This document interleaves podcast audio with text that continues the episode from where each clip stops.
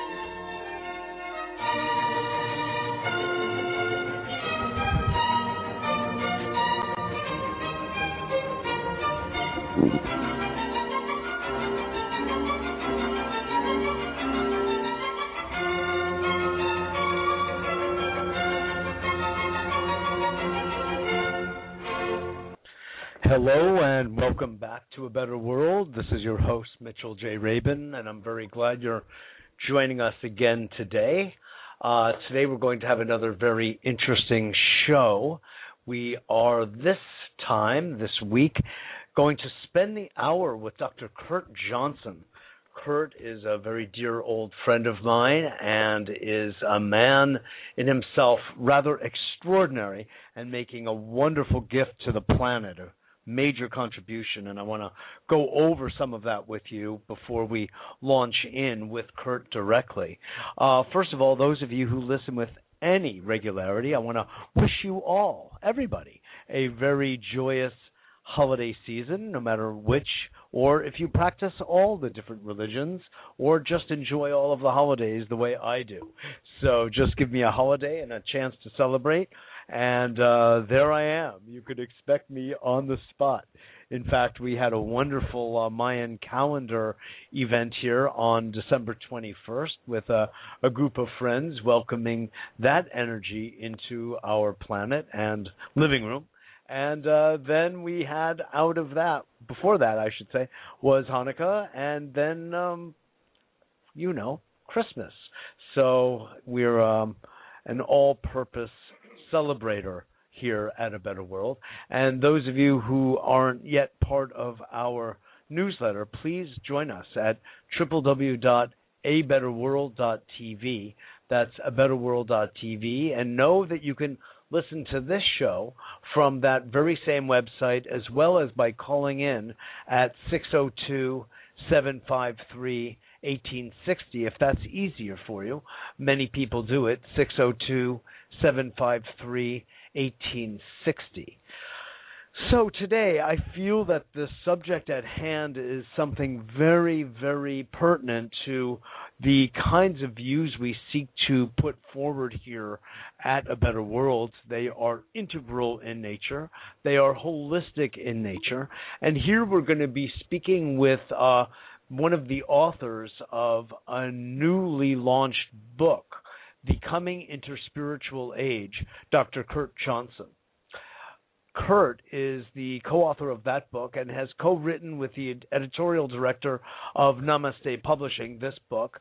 And also, it's been published by uh, the same press, Namaste Publishing, as has published Eckhart Tolle and Michael Brown, as well as many other luminaries. Kurt occupies a very interesting place because on one hand, he has a background in science, in entomology and evolutionary biology, in which he holds a PhD, but he has also been the um, initiated, I should say, into three different spiritual traditions. He's been a Christian monk for many years. He's been involved in the Advaita tradition, and he has also again wearing his scientific cap, been the co-author of the best-selling Nabokov's Blues and with Steve Coates, The New York Times of the New York Times. I'm so sorry, which was a top ten book in not in science in the year 2000. As a combination of these different traditions, both scientific and spiritual slash religious, Kurt has evolved, no pun intended, a perspective that is very rich in helping us understand the role and dynamics of spiritual thinking and spiritual leaders as we move on into our future uh, in a global society that is really very, very complicated and becoming more and more complex with the passage of time. What with our looming environmental issues of climate change, of global warming, of the squeeze on natural resources, on the role of Wall Street and money, and the role, you could say, of greed, which has just got a stranglehold on the necks of virtually every society right now, no matter how indigenous and traditional they have been to date.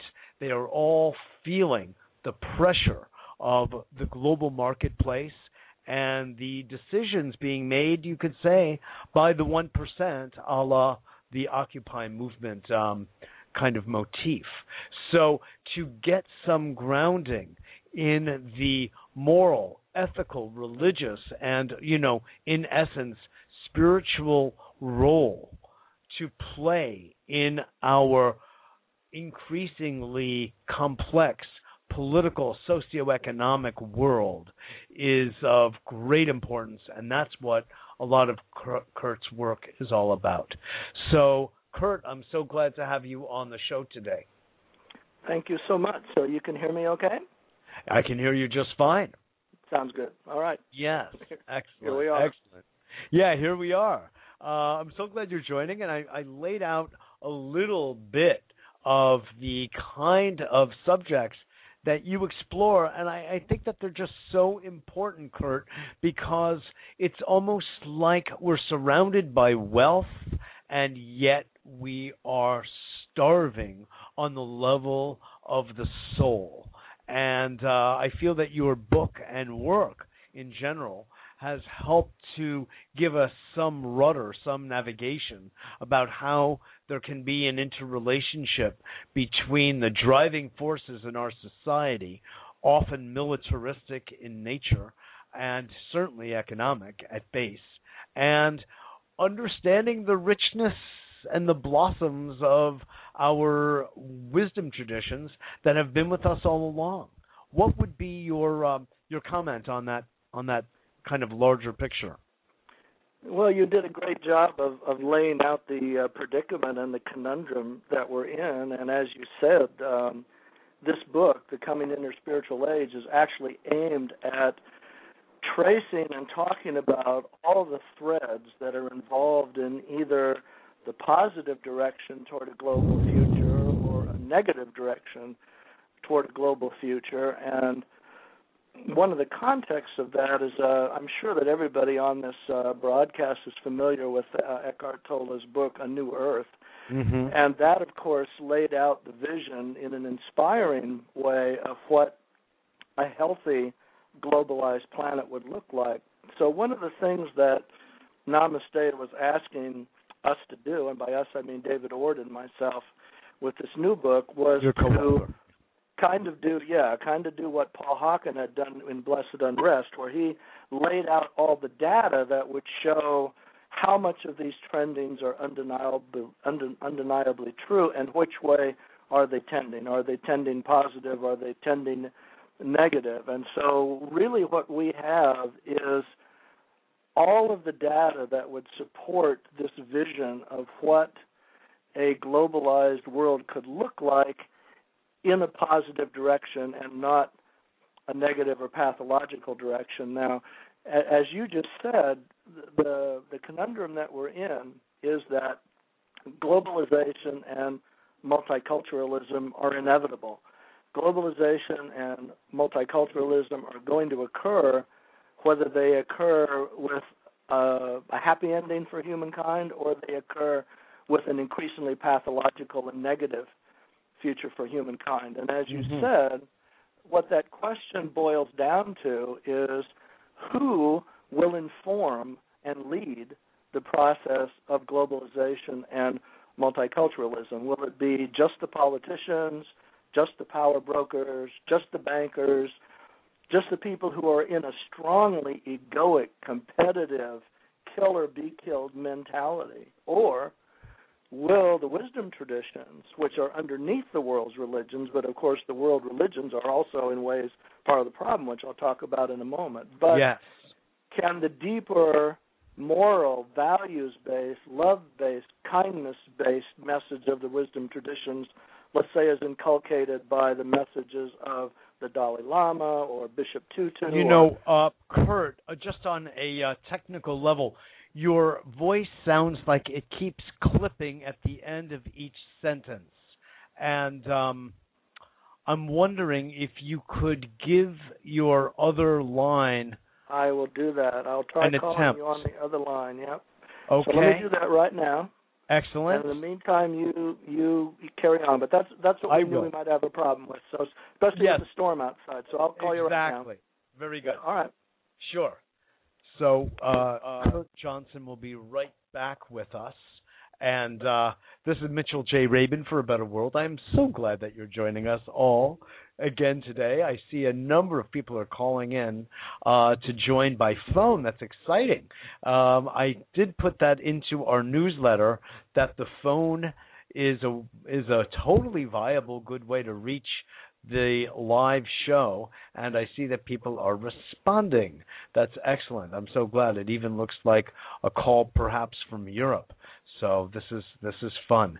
Please join us at our website every week at www.abetterworld.tv, abetterworld.tv, and this looks like Kurt is back with us.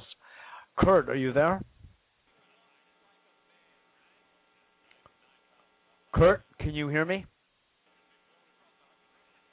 Oh my, I can't hear a word on this one.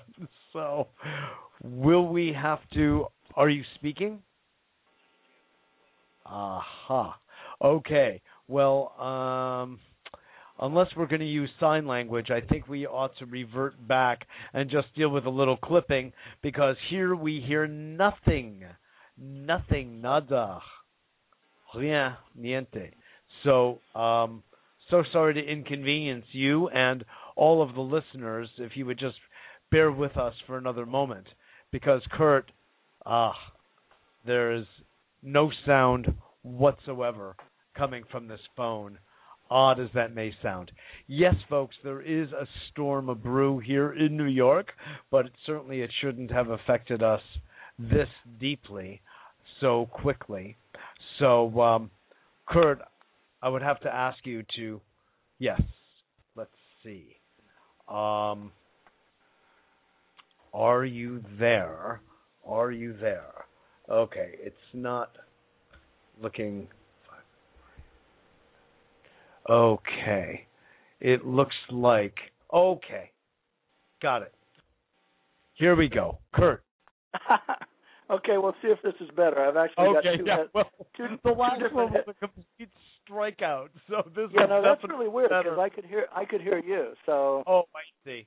Yeah. that's technology. That's yeah. I've got two headsets here now. We can see wh- whether one of them works better than the other. if I have fine. to, I can switch autom- automatically back and forth without without having to redial. Okay, fine. Very good. Well, this one is working a good deal better. So let's Great. carry on. Perfect. Basically, you are outlining this understanding that we all have that we Yeah. can have a positive and you could even say glorious future, what with completion of a cycle and the beginning of a new one, the beginning of a new year, the increased awareness um, collectively of the environmental uh, challenges, to be kind about it, that we are facing. Uh, there is a huge disillusionment about business as usual among uh, an increasing number of people. Um, the rank and file, average American, average European, average everyone is getting this sickening feeling in their stomach that life is not fleshing out on planet Earth the way we all were raised to think it could and want to do something about it. So Well, uh, you see that see that that is the that is the the the principal te- fulcrum point. In other words, like I was saying before we got cut off by the tech problems, yes. the question is if globalization and multiculturalism are inevitable, then it's a question of what will inform that process and Yes. who will inform that process.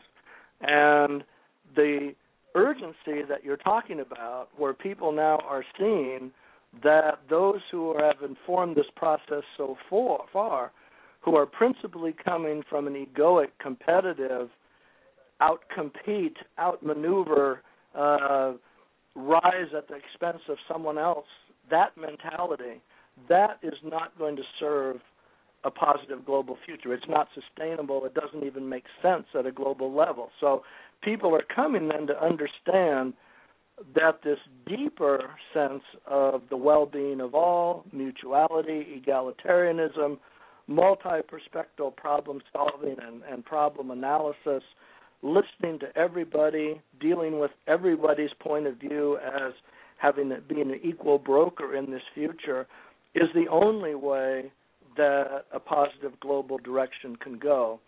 And where they see that being informed is in the values and the ethics that underlie all the world's spiritual and religious traditions, but are not necessarily what those religions right now are emphasizing. So when we talk about the integral movement and the interspiritual movement and the evolutionary consciousness movement and the interspiritual movement that is underneath what the world uh, world's great wisdom traditions are doing today, then a part of this urgency that you're pointing to is people and leaders across all of these traditions saying, hey, what the great wisdom traditions have to do is themselves move away from their own egoic, parochial, and self-serving direction, Ah, yes. which worked in a, Yes. a resource-rich world and worked in a world that wasn't globalized but was still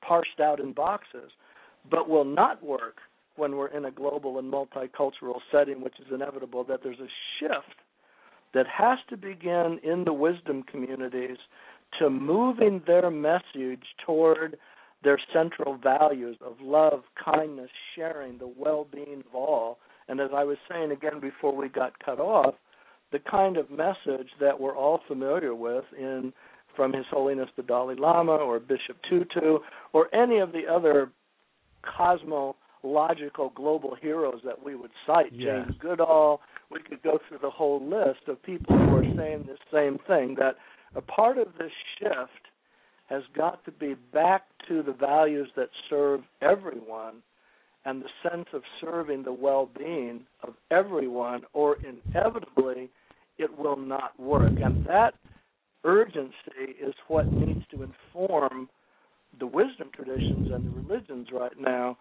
to take that step. They hold that reservoir of wisdom. They hold that reservoir of those traditions, but so often, particularly uh, as we see with the Vatican, even today, going after its own nuns for being too involved in social justice and economic justice instead of homophobia and whatever the other agendas of the political motivations of the Vatican might be. Again, that is not spirituality. That's religion, but it's not spirituality. And what we point out in the coming interspiritual age is that this distinguishing of religion from spirituality is so important and it's very simple is that religion because it's egoic and exclusively trying to serve a certain worldview the jewish worldview the muslim worldview the red chinese worldview if you look at, at marxism even as a religion Yes. those are by nature exclusive and they will always choose creed over deed. They will value creed or dogma over deed.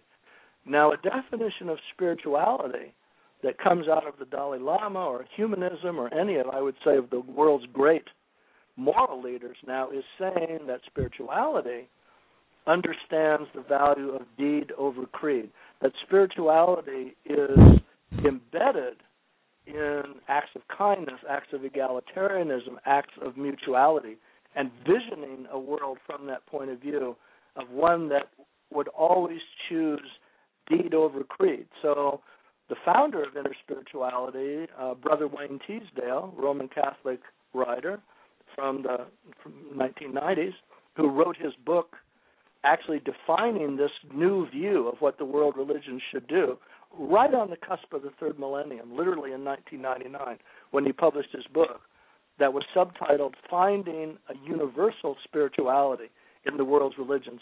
Finding a Universal Spirituality in the World's Religions. It's exactly then what he said the the that this was the only viable religion for the third millennium because I'm sure many in the audience are not only aware but may actually be from the constituency that has probably felt well the only thing that religions might do well for the world is to fade away. yeah. that the right. only way that religion could actually serve a positive future was to become obsolete and to become irrelevant. And that might be what happens. Yeah. Certainly if they become and continue to be part of the problem and not part of the solution and we exactly. certainly saw after 9/11 that they became part of the problem yeah. They will be rendered obsolete by history. But as Ken Wilber, as he says in his view of what he calls the conveyor belt, and also the inner spiritual world, Matthew Fox, others, people who are saying there's still this last chance, and the great Sufi leaders in the Islamic community the same way. There's still this last chance, maybe over the next decades, for the religions of the world to turn to their roots, to turn to the reservoir of wisdom that they have about love, kindness, caring, and everyone's well-being, and begin to make that their message. Well, now you know, I'd so like that to, would that would be the shift that would need to occur within. I religions. agree. I agree, but I'd like to ask you because you've done a thorough amount of research in this book, The Coming Interspiritual Age, Kurt, and you have your finger on the pulse of what's been happening in a rather updated way in the world's religions. I'm not talking about uh, CNN, you know, um, sound bites, right, but right. you know, um, about someone was telling me the other day. It was very funny that the Pope is uh, very upset at the spreading of AIDS and of same-sex marriage, but of course, coming back to the AIDS question, he says, but he likes to emphasize that condoms are completely immoral. anyway, yeah, when mean, you're look, dealing when you're yeah. dealing with a mentality quite like that, you also understand that the and if you of course look at history, you see that the role of the church, largely the Vatican and the Catholic Church, uh, has been an economic and political political institution every bit as much as it has helped, if not actually more, than it has helped to promote, let's say, moral and spiritual um, perspectives for its people, for its constituency. Right. Having done the research that you have done, I'm wondering having interviewed the people that you have inside the world's main Sure. religion, Yeah. what is your sense of their ability to move from being economic and political and social institutions beyond um, having their own self-interest in mind and actually being able to rise to the occasion of m- meeting Right. the world's true and humanity's true global needs. Sure. Well, there's there's there's two angles here that are both very important, and one is what is the bigger phenomenon that is happening? The bigger phenomenon that is happening is that the religions are trying to emerge from what we call the magic mythic lens. I mean, the type of lens that would say condoms are bad, certain types of medical research are bad. There's a magic mythic lens embedded with us deeply Yes. from our past. Be Wilberian seems- about it. Yes. Exactly. That sees the world in this mythological, magical way. Now, that to a great degree then has been replaced over history by the rational lens, the scientific and emerging rational lens. Now, the problem there was is that when that transition took place after the Renaissance, that lens, the rational lens, became equally exclusive in the way that it wanted to look at reality. So, as Ken Wilber points out, where the world is trying to go now is to an integral lens in which we would understand that yes, we have this magic mythic lens that's embedded with us. Our entire entertainment industry, all of our favorite books and movies, from Star Trek to Narnia to Harry Potter, is all magic mythic lens. We're still deeply attracted to that. But then we also have this rational scientific part of our culture, and the problem is that they have not synergized yet. And what's going on now, as we point out in our review of history, is that since about 1970, we've been the world has been trying to come to an integrated lens in which our inner ways of knowing and our inner gifts from spirituality, from the world of the subjective, could be in a synergistic and positive relationship with our objective gifts, science and technology, to build a world that has to do with each and every aspect of, of what we're about. Now, this is happening and if you look at the world's literature across all of the fields, this unification is happening. And then the other reason that it's happening is because not only is this sense of consciousness arising in most people, which instead of seeing boundaries and boxes of Jew, Muslim, Christian, gay, straight, black, is starting to see profound interconnectedness. And it's that sense of mutuality and profound interconnectedness from which we have the Arab Spring, the Catholic Spring, Occupy. All of these are outbreaks of this tendency now in consciousness and in brain mind to move of this what toward of, of this tendency and this consciousness in brain mind to move towards seeing profound interconnectedness in, in, instead of differences. And so yes. these two yes. forces are moving, you know, they're vying against each other to try to come out with a worldview that that includes both of these aspects of who we are. Now, so that's the larger thing that's happening, and it's definitely happening. For instance, as we show, and Steven Pinker in his latest book, Better Angels of Our Nature, which was recently a bestseller, still is, mm-hmm. says the same thing that we're going toward this lens that sees unity more than it sees difference. And it's breaking up a bit. I hate to say it. It's just breaking up. I uh, I couldn't hear the last thing. If you could repeat that. Okay. Is this a better place with regard to signal? Uh, perhaps. Yeah. Okay. It's it's Um, that the beginning of your sentences are fine, but then that tapers off and then clips off at the end. I, I don't know if I'm the only one experiencing that or the audience as well, but all we can do is carry on. Yeah. No problem. Now this might be better. I'm trying to just see where signal is better here. Um, next time I probably should just come into the studio. That would Yeah, be the right. solution. Sure, sure, um, sure.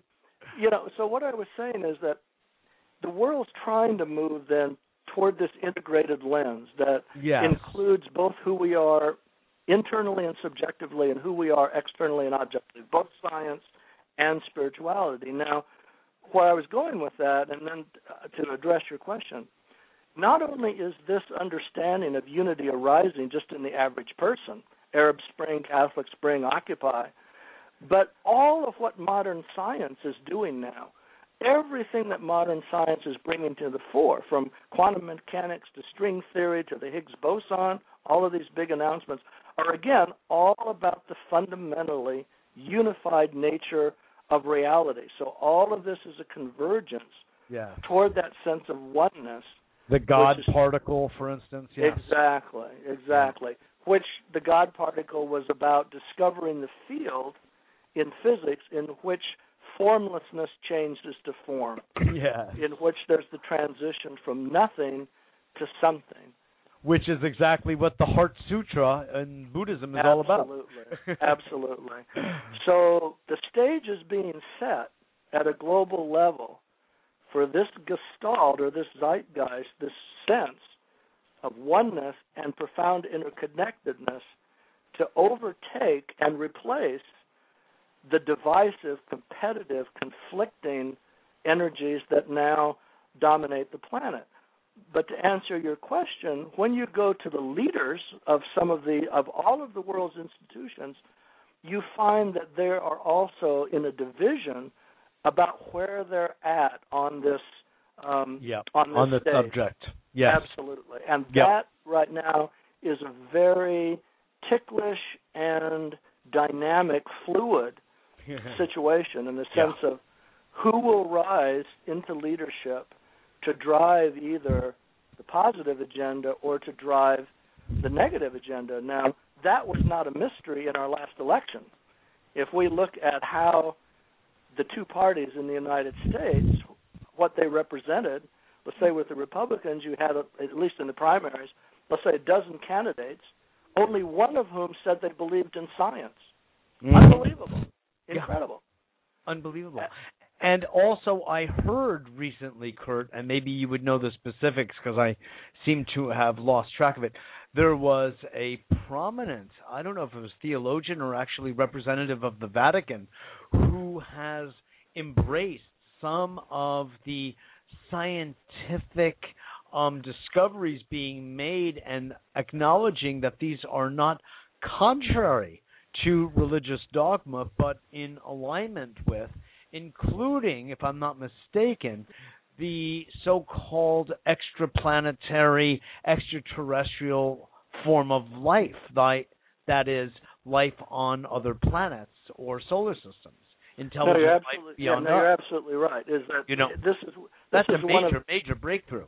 yeah, this is one of the paradoxes, let's say in the Roman Catholic community, is that the Vatican Observatory Yes. has been on the cutting edge of cosmology yes. And Catholic scholarship has been on the cutting edge of understanding the relationship of evolution in the process of who we are on this planet, very much mm. in, in step with Teilhard's original version, which yes.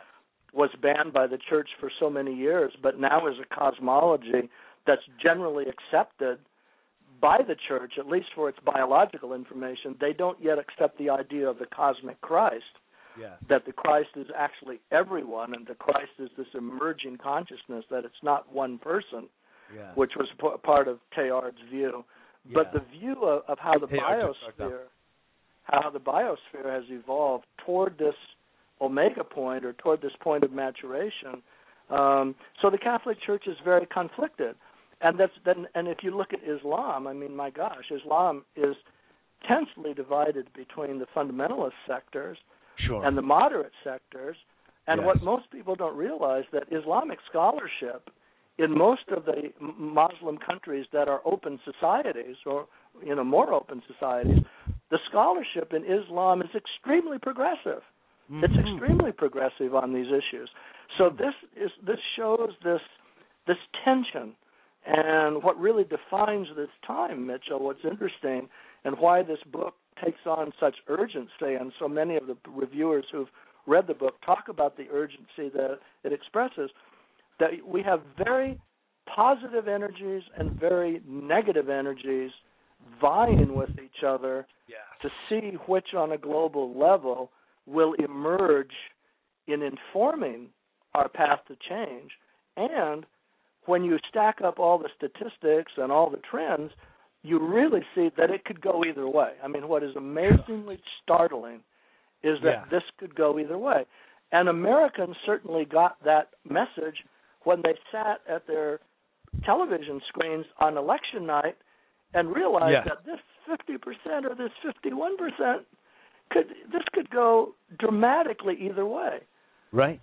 And what Right. that would imply is a, are very very different worlds. Yeah, a very different set of values. I, I agree.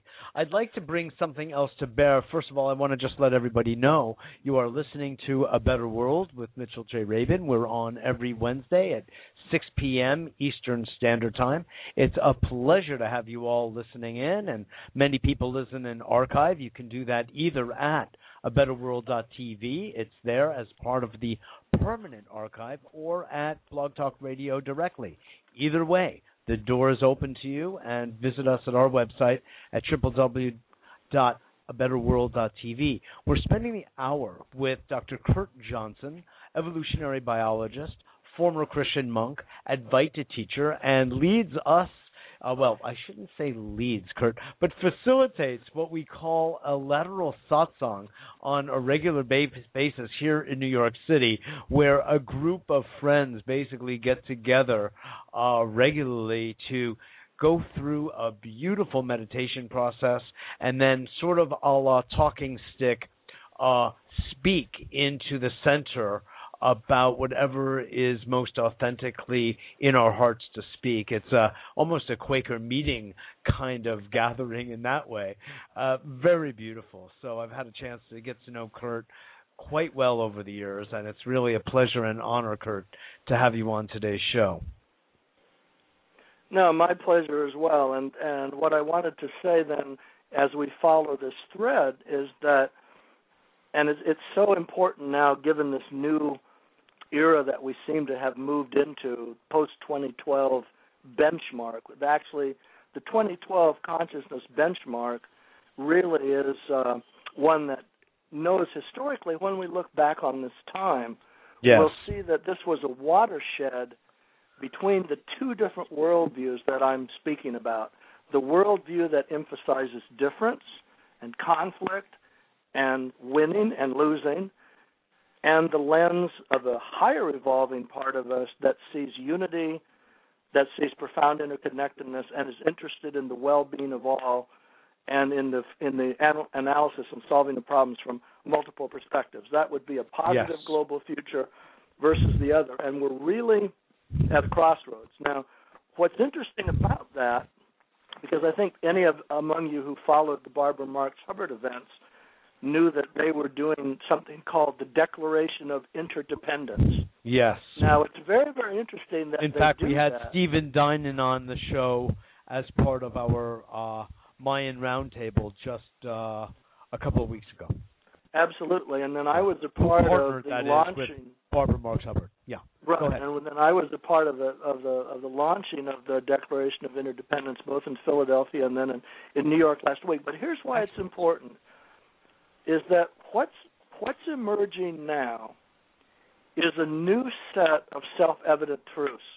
If we look back at the Declaration of Independence, the first paragraphs talk about the self-evident truths that had emerged in the 1700s from the mind and heart of the Renaissance, and that had to do with the value of the individual. And that sense of the value of the individual, historically, changed 70 centuries of monarchy and church state totalitarianism in the world to new experiments in participatory governance and participatory economies. Now, we haven't had all the rosy answers in both of those, but that Mhm. changed. Now, what's happening now? That's a major paradigm shift. Incredible. So what's and I happening? think I see what you're implying here. Yes. So what's happening now, because of the way brain mind is going toward this sense of unity and interconnectedness, is the new self-evident truths arising, arising now are about what does a collective have to look like? How does a collective have to be responsible to the members of that collective? That in a collective there are self-evident truths of equal access to resources, equal access to opportunity, equal access to the pursuit of happiness, and equal access to the possibility of a healthy we, of understanding of we, W-E, not just me anymore. That was the gestalt of the Declaration of Independence. But now we're moving to self-evident truths about we. Now, what's really interesting about this, Mitchell, and I bring it up because it's been the heart of everything that you've been doing so long, Mm-hmm. and we say this in uh, the coming interspiritual age. As this gestalt of we arises, which is what Arab Spring's been about, Catholic Spring, Occupy, it's all been about we. We're going to have to have the world experimenting with different ways that structures can be changed so that instead of serving just an elite, just that one little group, 1% Yes. or 2%, moving toward this rich poor world, which will never work, what are the structures that will work for a healthy we?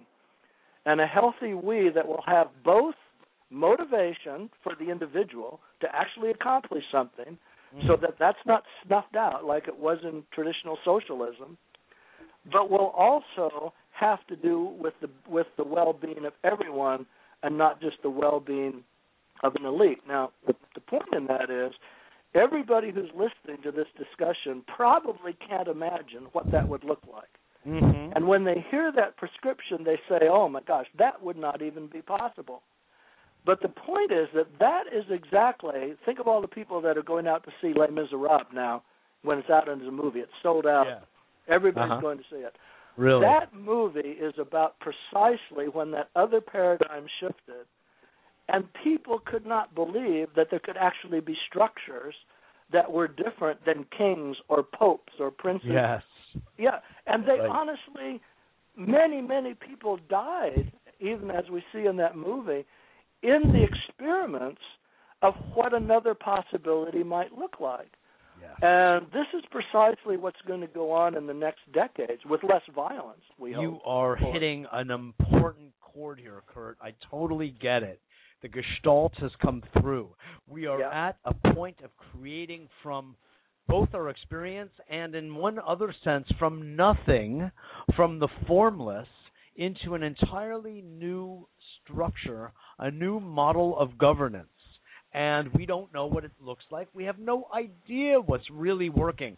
Democracy, as it's being practiced here, at least in the United States, ain't working. And I'm not really sure we have a very good model of democracy anywhere really on the planet.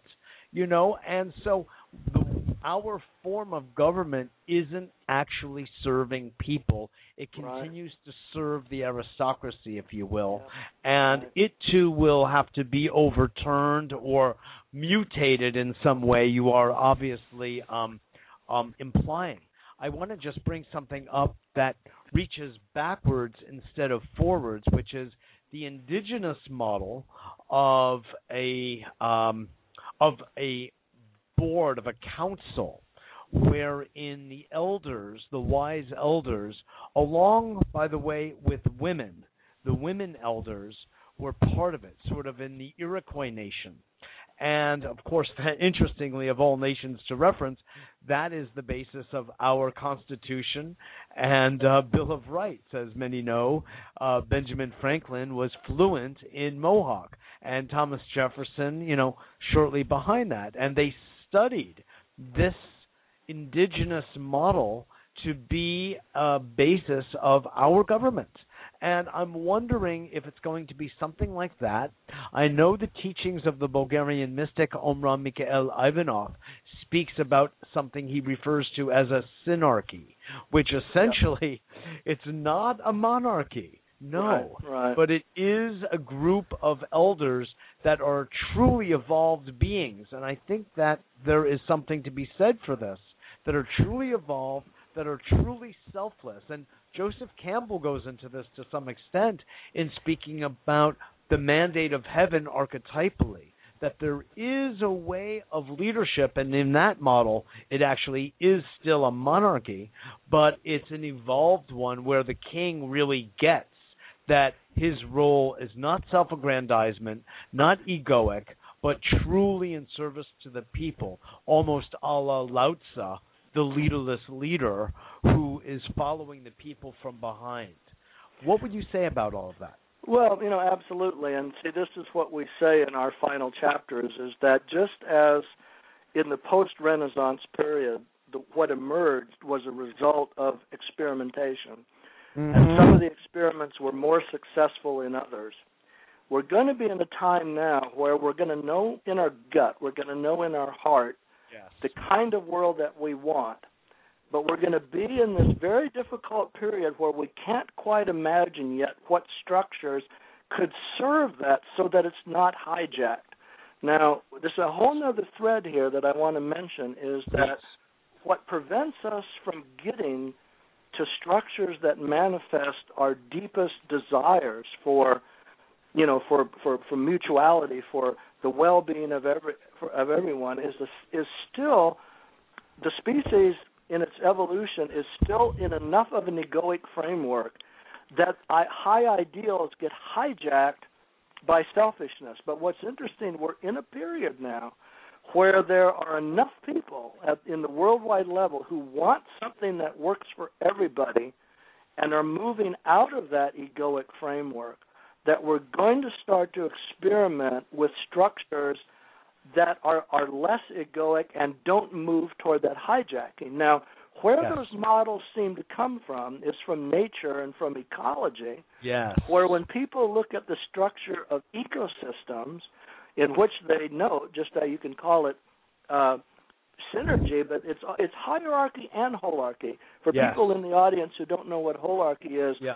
it's any horizontal structure that works by circles, by consensus, by discussion, by the equal play of, of equals and dialogue, and builds into that then the hierarchical structures that serve that holarchy. Now, if you actually Google holarchic models, you'll find uh, you'll find hundreds of thousands of hits now in the business community, where the business community is starting to understand. Oh my gosh, Oh, these horizontal yes. models that actually serve everyone they work better they're more popular they're more productive and yes they actually are a new paradigm You are So- right on it. I, I want to add parenthetically here that uh, uh, another uh, colleague and friend who I've had on the show a couple of times is Horst Rechelbacher, who is a leader in this domain very much. He, of course, was the founder and CEO of Aveda, which he sold to Revlon for many hundreds of millions of dollars. And his entire thinking and his last book is about exactly what you're talking about looking to nature for the models for uh, structures for our corp- corporate life. and and particularly with regard to the world's religions one of the things that we learn from the structure of nature is that ecosystems are extremely homogeneous and cooperative and organismic but the communities making them up don't do the same thing Yes. In fact, they do radically different things, and yet Yes. they're still in a organismic, homogeneous mutuality. Now, what that is saying to the world That's a great word, Kurt. Organismic. I love it. organismic, just like the way you and I are put together.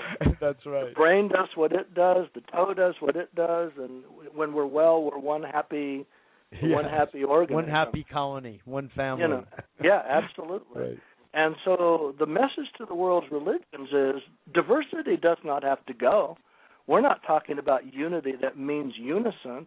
We're talking about diversity that's able to serve like a rich smorgasbord the same way that the communities in an ecosystem uh, serve Yes. that entire organism. Now, the only thing that's that's prevented that so far is a the egoic, and b the magic mythic lens, which wants to pick which idea of which community is right and and which are wrong. Yes. But that is an outdated, obsolete understanding of our species. We're going to live in a future where it's not going to be a matter about who's right and who's wrong in the sense of claims about absolute truth. The test is going to be how good are we at living with each other, serving each other, loving each other, caring for each other, and realizing that we will we will never and science realizes this modern physics knows this is the Yeah. basis of quantum mechanics you Exactly. can't choose which idea is better the reality that's going on in the quantum field is that in that sense everything is true everything is participating so how do right. you serve everything that's going on and fall out of this trap which is actually an old magic mythic trap of who's got the truth we Yeah. don't live in a world anymore in which there's just the truth. In Every- fact, when you said that, I when you said magic mythic, I thought you were going to say ma- the magic trick, you know, of either or, better or worse, you know. Yeah, And we're living in a world of, you know, if you look at the word me, Yeah. and you know that we have to turn everything that in our society upside down. If you start with the M of me and turn it upside down, you end up with what we really need, which of course is we. Yeah, so. I have a funny feeling that the inventors of our written language had some profound understanding of both the image and the meaning. And there was Mm. a wedding that took place intrinsically between these, and sound, by the way. And um, that you know when we would get the message, it would come in the form of a riddle. You know. No, it's it's almost like a linguistic koan, if you will. No, it, it is an amazing coincidence, and sometimes, again, as we point out in, in our book, when we take a look at linguistics, and Yes. I do want to say, actually, to those that are listening, this is a book that is easily readable.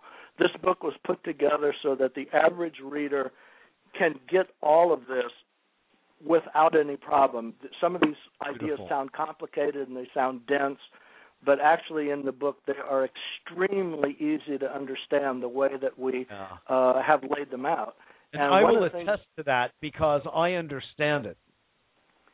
people that are reading this book say that it is so readily easy to understand that it almost amazes them that they're getting all this.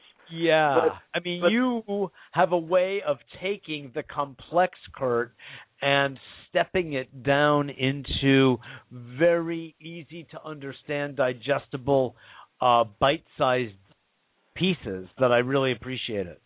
Well, that was the mandate, and to whatever Yeah. extent we've succeeded, then you know that's great. It's. I wanted to say that here's what's interesting. Then, so we both agree, and I think everybody who's listening agrees, that humanity is moving down these two tracks that are competing with each other. One which could have a very positive outcome, Yes. and one which could have a very negative outcome.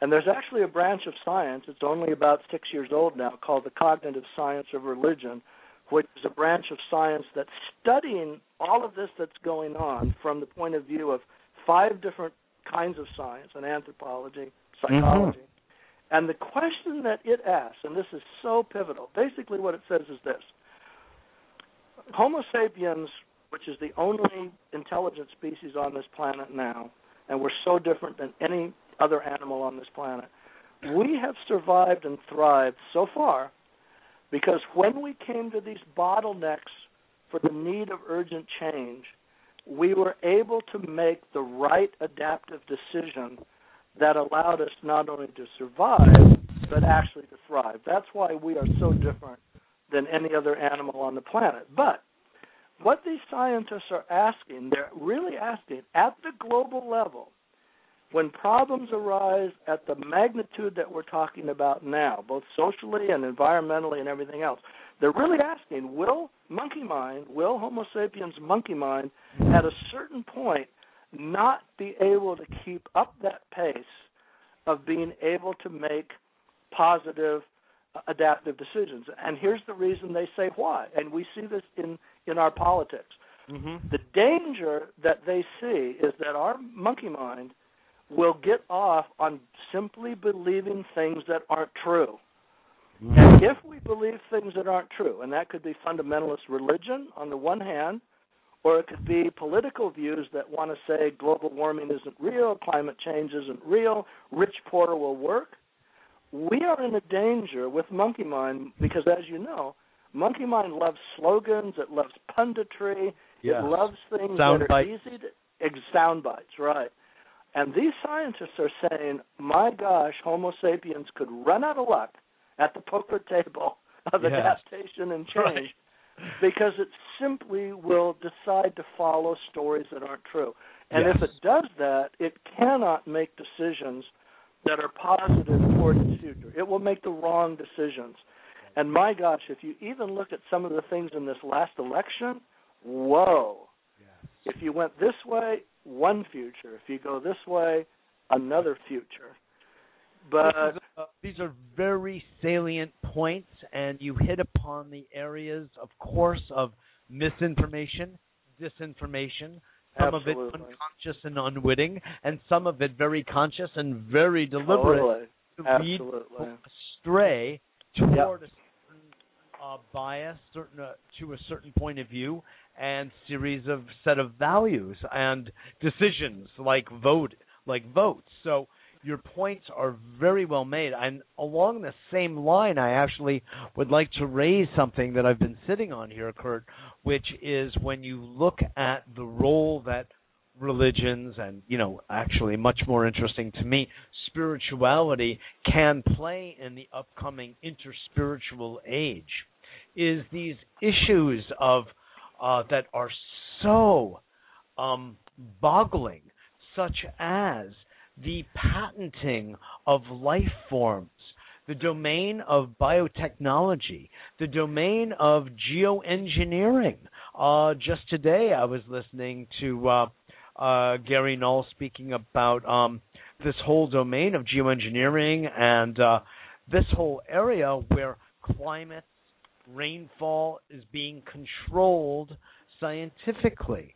And what we see as a superstorm Sandy, and it appears to be a natural occurrence, what we really see is that there is so much monkeying around at the switches of dealing with vaporization, vaporization, hydrology, um, heating the planet, um, spraying, you know, 30 miles above in our atmosphere these these deadly, poisonous, toxic um, chemicals that have the ability to shift atmospheres.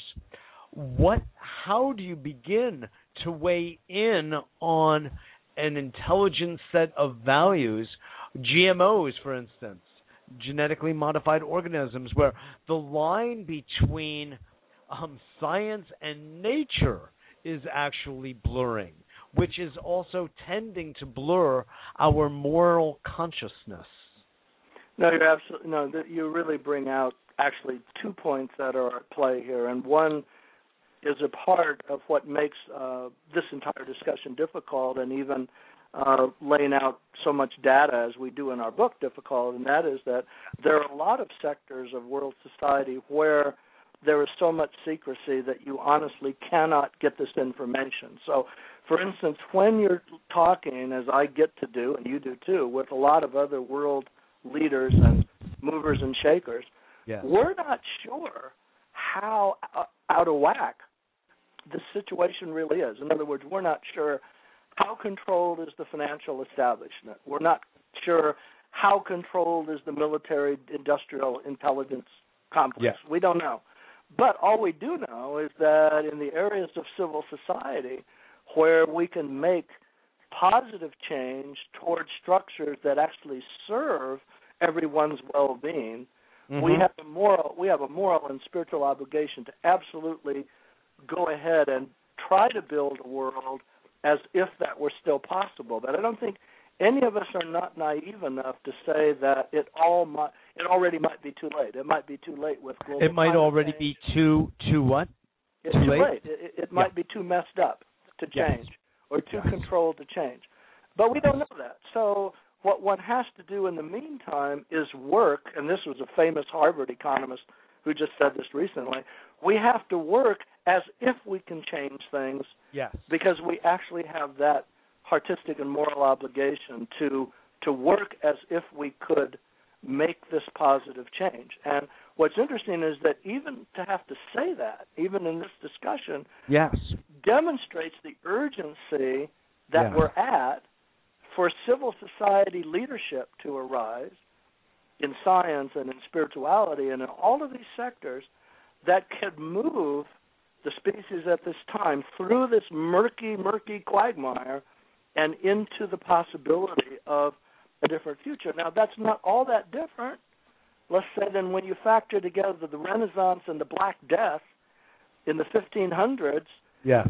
Where 60% of the Western world had been annihilated, a, a, positive future must have seemed impossible. Must have yes. seemed absolutely impossible. Yes. And yet, what emerged from that was an entirely different world. And and we really have to operate on on that assumption that our future is out there for us to build. But the answer to your deeper question is will this deep sense within us which has a moral compass based on the heart, which has really a compass that's so clearly based on the heart, which everyone could understand. All the people in the world have the same needs to grow up in peace, to grow up in some kind of prosperity, to seek happiness, to have safety for your family, and a world in which you can can live with some well-being. Everybody has those same needs. There needs to be a sense of the moral obligation to that at street level, which could eclipse these other pathologies which are moving. Now, yes. have we seen that happen? Yes. We saw that happen when the Soviet Union fell apart and when the Berlin Wall came down. We, we you and I were just talking to some folks the other night that were in yes. Germany when the wall came down, and they said they never believed that they would ever see this. It was like impossible. Exactly. Impossible. Exactly. But they had to live from a place within them that knew that another possibility was possible. And I think that's where we're all at. yes. You know, we're stuck with that. It's either Yeah. that or a negative future. It's very existential. Yes, yes, yes, exactly. And you know, it's really boggling to just even grapple with the magnitudes, as you were saying earlier, Kurt, of the issues that are before us. And you know, they do say, if I could get um, theological for a moment, God never gives out more than His people can handle. Um, you know, and maybe that's true. I don't know, but I brought up these last points of this intercession between nature and scientific um, manipulation because well, the work of Ray Kurzweil and the Age of Spiritual Machines and the super nutrition even being able to affect our hormonal balance and extend uh, longevity and make us into such robust kinds of human beings. It's actually extraordinary what's happening. So you ask yourself, what is essentially human and what is added unto that makes us some kind of peculiar hybrid between a souped up nature and our own human organism. You know? It's just one of the many questions that we have. And I think we are best off when we go back to the simplicity of the heart and the wisdom of the heart that we all can touch base with. We don't have to be literate. We don't have to know about how to use computers. We can think with wisdom from the heart. And that I know is something that in your book and in your life, you're reaching out to people to engage them on that level. And I think there's something very beautiful and very pure about that outreach, that call to this inner wisdom that you know and I know that we all have, that we have to bank on as our highest level bank, so to speak, you know, to guide us through these incredibly rough waters. And then we have to match that wisdom with a a With skill, world with and skill. a universe Yeah. that's actually cyclical in nature, where there are ice ages, you Yeah. know, where there are um, ages of great heating and expansion and contraction of our geological um, mass called Earth. You know, so no matter what, we've got no pun intended a shifting terrain with which Yeah. we have to grapple, and I feel Yeah. that you are bringing a tremendous amount of thoughtfulness and intelligence to the subject to help us to navigate this. And I, I, I really want to thank you for this, Kurt, because um, the religions on one hand in today's world almost look old fashioned. You know, when you start thinking about the cyber tech world, you know, and um, on the other hand, billions of people are following the dogmas of these, and I think that an increasing number of people that you have sort of cited in your reference to the Arab Spring, and I love your reference to this notion of a Catholic Spring, um, that people are, it's dawning that the wisdom that we're looking for isn't contained in an outer shell, but rather in an inner kernel, if you will. And um, that's going to make all the difference in the world. Yeah, and that actually, if people ask then what is the coming interspiritual age, it is simply the coming age in which that work would have actually gotten accomplished, that we would live in a world that's tending very clearly that direction, in that direction that serves everyone and in that artistic way, as opposed to tending toward the train wreck, which Yeah. uh, would be so inevitable on, on the other side. And we see very clearly, and you just said it very well. These are the two directions that that are facing us very, very clearly. And what the book does is it traces out It traces out what? all the trends, T R E N D E S, all the trends, Mm-hmm. the trends that are undeniable. And when you see all of these trends, then you say, okay, no doubt this is where this train is going and it's where this train is going. So then what choices do we make? And if if we have a positive future at every level, political, cultural, it's going to be because we choose the alternatives that are are tending in that that positive that positive direction. And we show that that's very possible because we show that that's what everybody wants. I mean, when you interview Yes. people on the street, Exactly. that is what they want. They don't want a disaster. no. Just like when you interview people on the street today, they don't want to go off the cliff. They say to the politicians, "Come on, you know, Right. exactly, talk to each other, and come, you know." So it, it there's nothing new in the difficulty and the urgency that we talk about at a global level in the coming interspiritual age that so many people in their daily life on the planet right now are not living every day already. Yes, yes, I, I agree with you. I mean, basically, what you're saying is before we know what a future structure, a political structure will be of intelligent governance that's eco-sensitive and um, anthropo-sensitive, if you will. How do you like yeah, that good word? word. Um, Good word. Humane, humane. Um, Yeah. you know, before that, we should at least really engage our democracy in what uh, we really call a participatory democracy. And, you know, you and I both know we were uh, speaking with a young woman just the other night, Kurt, who works for Governor Cuomo, and uh, I asked her point blank, what is the voice of the people in the inner halls of power in Albany? And she said, It's big. Keep calling, keep writing. And I think she would have also said, Keep praying. So the idea is that we really do make an impact on the body politic. It doesn't look that way, but we actually do. And I guess we have to guide these politicians who are spending our money and have them make decisions that are really serving the people. Absolutely, absolutely, and I think also it, it's I, that next Say that again. It clipped too much. yeah, we're I'm starting to see that we're losing signal again, and what we Yeah. wouldn't give for an old landline, right? Yeah, really, Um, really. Let, I'm going to try the other phone. Okay. Ah, that's not working at all for whatever peculiar reason. We'll we'll be wrapping up here, Kurt. But I think you should go back to your uh, cell phone if you could. It looks like I've lost you. Um, so, unfortunately, the landline that you have or the cordless isn't working. So, if you're able to come back for a, a conclusion, we've run over a little bit, but that's perfectly okay. Um, if you would like to come back and make your uh, final statement here, uh, you are totally welcome.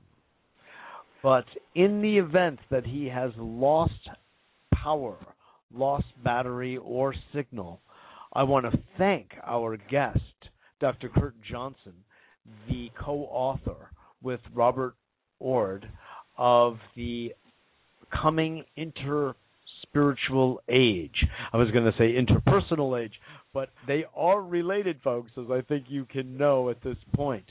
Ah, did I see you return? Kurt, have you returned? Are you back?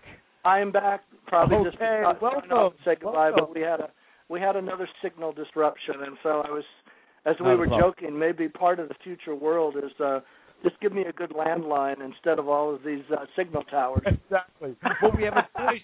We can have a choice. We can go backwards to landlines, or we can go forward to telepathy. Or we, uh, yeah, that's exactly right. Or we can have the, we can do them all and just use skillfully which works the best. Both ads, both ads.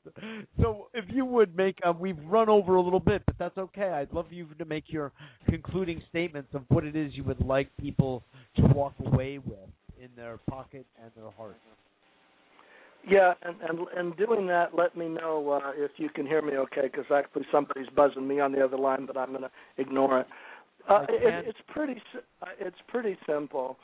Um, there are many many trends now globally that are facing off between a worldview that would serve everyone's interest and a worldview that has the possibility to problem solve at a global level from multiple perspectives and multiple feedbacks, as opposed to a world that would serve only a few at the expense of many, and in doing that, only lead to further conflict, further resource competition, and, and all of those negative things.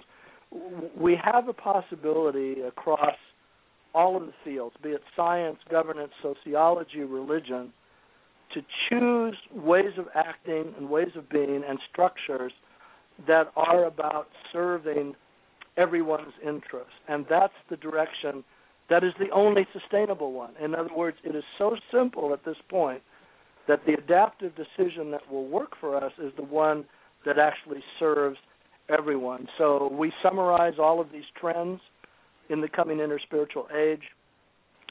The major sub theme is how the religions could make a turn to actually serve this positive future.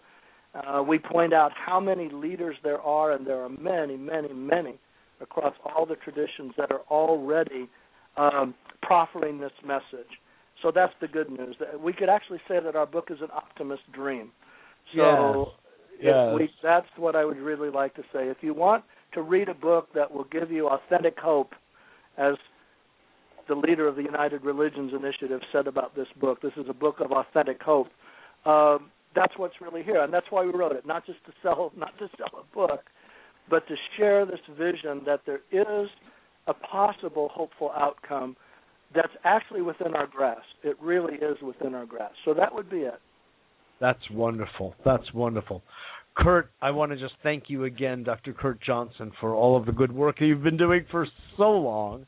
And I'm so glad that you had a chance to come and uh, share that with us on a better world. It's really, truly my my heartfelt um, thanks to you for your my good pleasure. work for so long. Totally, my pleasure, and it's a joy, of course, knowing you all the years that I have and working with you, and to still be beating that drum together. So, yeah. we are. Yes, indeed. Here we are and carrying on. So, again, Kurt, thanks so much, and we'll be You're in welcome. touch very soon.